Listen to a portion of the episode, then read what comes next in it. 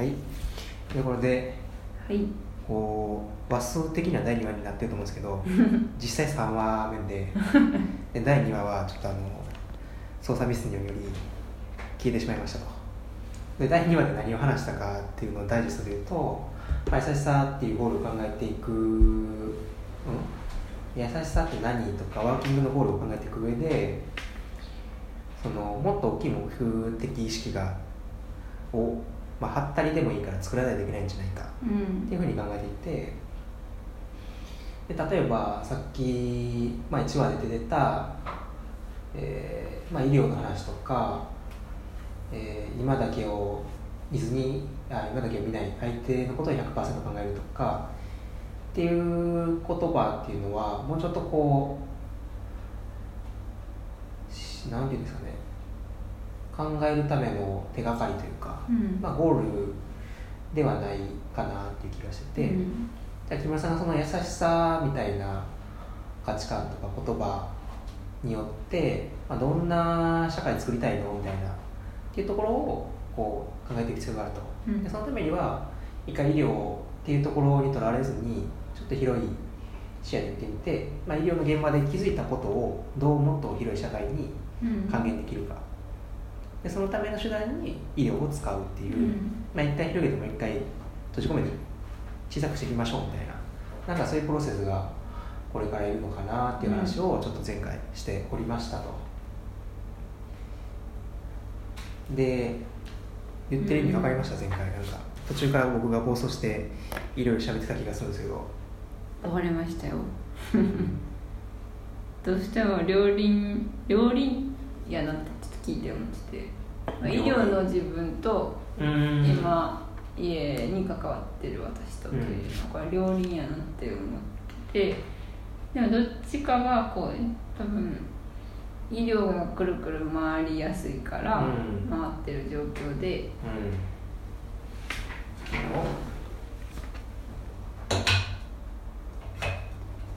やっぱりそれくるくる回る方を止めるのもまた違う。違うっていうかそのなんか別にやらんでいいことやなとも思ってその大きいところの中に意識的に医療を消すのかうん。別に医療はいたっていいけどあの大きなところで優しいっていうことが定義できたらいいんだよって。どっちのニュアンスです？うん。なんとなく思ってたのは聞いて思ったのはその医療と住宅の両輪っうんていう話があってで、まあ、片方止めるみたいな話じゃないよねみたいな、こうもうそれはその通りだなと思ってて。ですごい大事だなと思ってるのはこのその2つの間うん。にここに多分木村っていう存在がいて、本質的なところ、うん。僕は経験だと思うんですよ。そうです経ね験値みたいな。うん。僕も経験値みたいな、両端の経験。うん、2つの領域を経験しますよっていうこれは明確なこうアドバンテージうん。でありで多分その木村さん、まあ、ここは絶対作用し合ってるんですけど木村さん本来の思いみたいなものが真ん中にあるはずかなって僕は思ってて、やっぱりちょっとこうなんかなるほど。僕の独自の価値観なんですけど、まあそのどっちからも影響を受け取りいるだろうけども、うん。本当の祖先として優しいそうそうそうそうと何と思ってるんだということですねだからそういう経験といわゆるこう医療とか住宅ってちゃんと客観的に見れないと、うん。ただの色眼鏡なんかなと思っててよくあるじゃないですかそのうん。職業病談みたいな話って。建築学んだ後とは学ぶ前では建物の見方が違うとかって、うん。それって完全に色眼鏡やなと思って、うん。それをどう外せるかがすごい大事、うん。だけどこの経験があるから気づくことも絶対あるなと思って、それが一つの言葉としてはここに優しさっていうキーワードが出てきてるんだなと思うんですよ僕は、そうです。それはこことここに共通するしうん。ここから得た言葉が優しさなのかなって言って、で多分今すごい大事だなと思うのはこっちにもこっちにも惑わされずに木村さんの価値観として優しくてこうだぞっていうことをこうどう明確にできるかかなと思ってそれをどうここに明確しないでどうこっちに持っていけるかみたいな、うんあるいは多分本当に一番いいのはこうが全部合流してうん一つになるっていうことやと思うんですよ。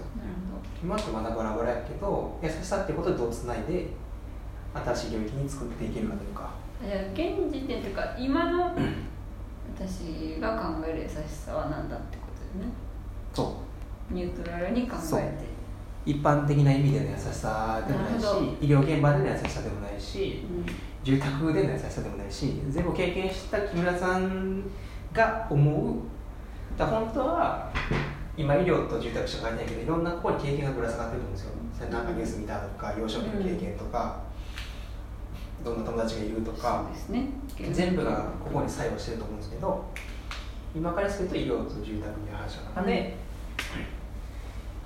でそれが例えばさっき僕が言ったみたいなそういうものの見方をどう変えていくかみたいな、うん。今優しくないやんけみたいな。うん。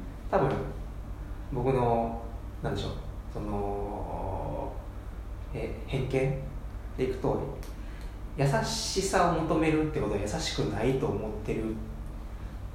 今の社会で優しさが満たされてない。うですね。うん。からそう思うのかなっていうところがあって、で優しさだけを考えると難しいけど今は何優しくないのみたい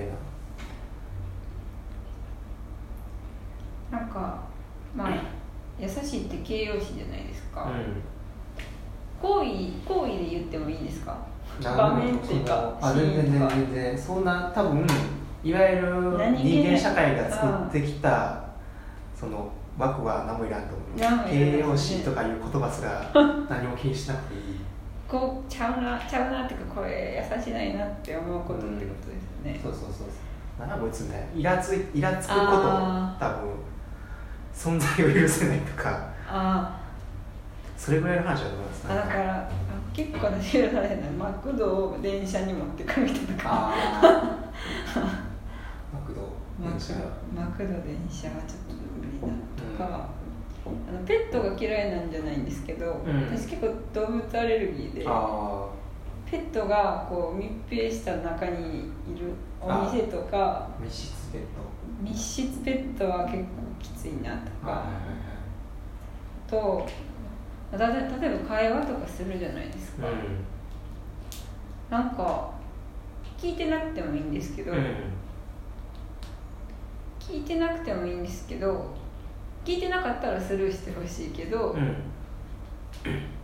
それでなんか話かぶせられてきたりとかしたらああ聞いてないくせあに傷ついたってなるって とか。某某人と話してる時ちょいちょい 話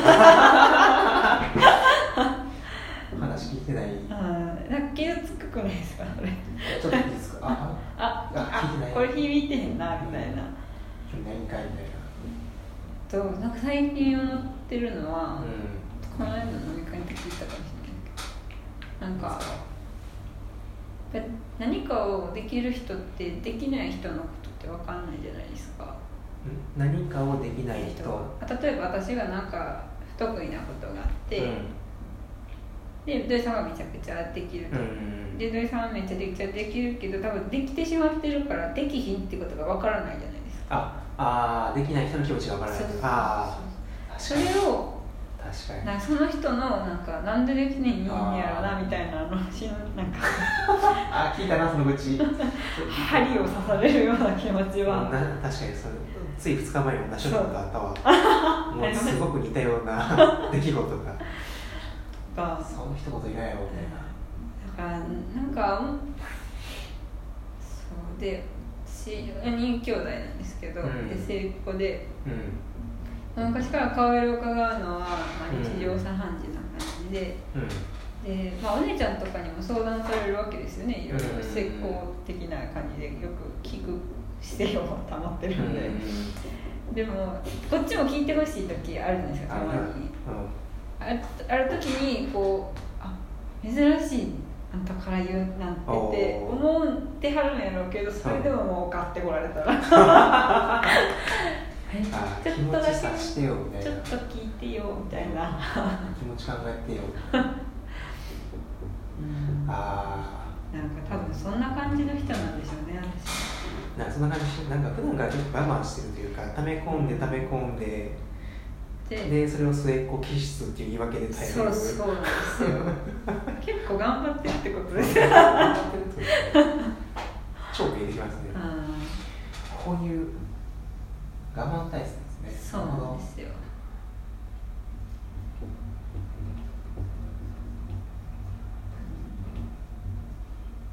木村さんのパーソナリティ分析みたいに いやいい方向いい方向です。よそうですね。けどこれちょうどじゃあお時間来たので 木村さんが我慢体質なか申し訳ないです。いやめちゃめちゃ大事ですはい。これというところでじゃあお時間来ましたので、はい、いきたいと思います。ありがとうございました